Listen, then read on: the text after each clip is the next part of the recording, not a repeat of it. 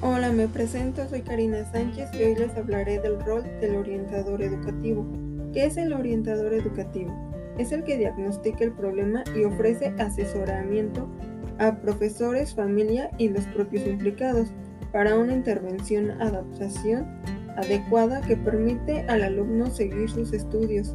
Se trata de casos de altas capacidades, dislexia, Asperger, retraso cognitivo.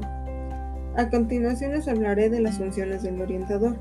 La función de ayuda es la que enfoca principalmente en reforzar, los, en reforzar en los individuos aptitudes para la toma de decisiones en la resolución de sus propios problemas. Propone que el, individuo logre adaptar, adaptarse a cualquier contexto y etapa de la vida para prevenir desajustes y poder corregirlos.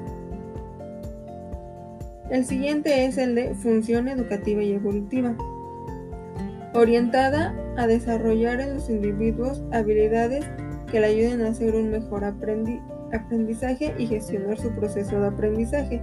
El siguiente es el de función asesoría o diagnóstico.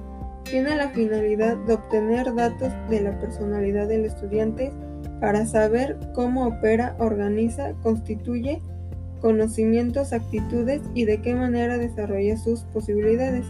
La función informativa está enfocada en la situación interior del individuo, del ambiente, es decir, sobre las posibilidades que brinda la sociedad al estudiante con respecto al programa educativo, servicios, carreras y profesiones para su futuro. Les hablaré un poco de dónde puede trabajar un orientador. El orientador profesional puede realizar su trabajo como técnico en empleo e inserción laboral en servicios públicos de empleo estatales o locales, empresas de trabajo temporal, empresas de formación y servicios sociales, como agente de intersección social laboral en ayuntamientos o de la administración local, entre otros. Con esto me despido y espero esta información les haya sido de gran ayuda. Gracias.